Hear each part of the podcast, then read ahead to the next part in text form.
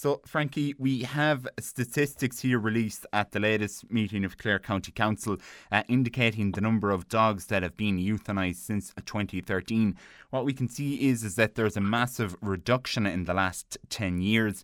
Uh, in 2013, a staggering number of 384 dogs were euthanised. Uh, that fell to a low of 13 in 2020 and it really dropped off by 2017 to 19. Uh, Frank, I suppose, first of all, can we explain the discrepancy in figures? Was there a policy change? The rescues, the rescues have played a big part in it, in that um, rescues all over Ireland are taking dogs from shelters, number one. Number two, the amount of dogs being spayed and neutered. You go to any vets now, they're booked out with dogs being spayed, and that's stopping the amount of pups and also the amount of dogs going into shelters has come down because people are they're just better better better owners you know? I mean i, I personally have seen um, 1700 dogs a year being put down when i started first. And that's down now to about 30 dogs you know? So that's a big drop and even we get to more recent times then, Frankie, we see in the last year it has doubled from 22 to 48. And again, I, I must emphasise that there is a dramatic reduction from the from going back to 2013, which is again very welcome. But in the last year, people would be conscious that it has doubled. Is there any particular reason to put that down to? There, there is because um, the amount of dangerous dogs that are out there with young lads getting you know, really dangerous bulldogs. So we have put down no dog that was healthy and, you know, there wasn't dangerous. There's a policy there if we get a dangerous. We got a run of them, of dangerous dogs in. We, as a matter of fact, we got around 13, 14 from one person alone. Extremely dangerous dogs. So also, people are ringing us and their dog has turned on them or bitten their child. That really wouldn't be much to do with us on their own property.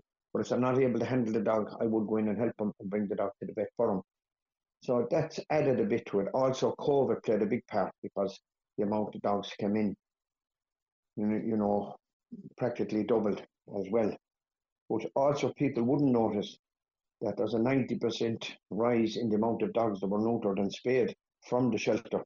And also, every dog was in there now is vaccinated, microchipped, kennel coughed. None of that ever happened before. So, you know, we're trying this year now, and if the rescues keep helping us, we have high profile rescuers helping us. And if they help us, then we can make sure at least that healthy dogs and non aggressive dogs go out. But the policy is there county council policy and our own policy. We can't give out aggressive dogs, we can't give them to people. And just maybe to finish on that point, Frankie, we've seen even from a national survey earlier this year that Clare had the highest number of physical dog attacks and injuries from dog attacks in the country. And while a lot of that, eh, as, as we've spoken before, has been put down to there, there's probably more documentation and reporting of incidents in this county, why do you think we've seen an increase in the amount of dangerous dogs here in recent years? It's just become a fad with young lads over. You must have seen it yourself when you're walking around. You're meeting young lads 16, 17, 18 years of age with bull terriers with their ears cropped, and it's it's just an accessory fashion to them. That seems to have died down a little bit now. And the other thing, as I said, during COVID, people were buying them thinking, like we had from two people alone, we had 33 golden retrievers. From two people alone, 33 two year old female golden retrievers. All bar one of them, the 32 of them went to either rescues or lovely homes here in Clare.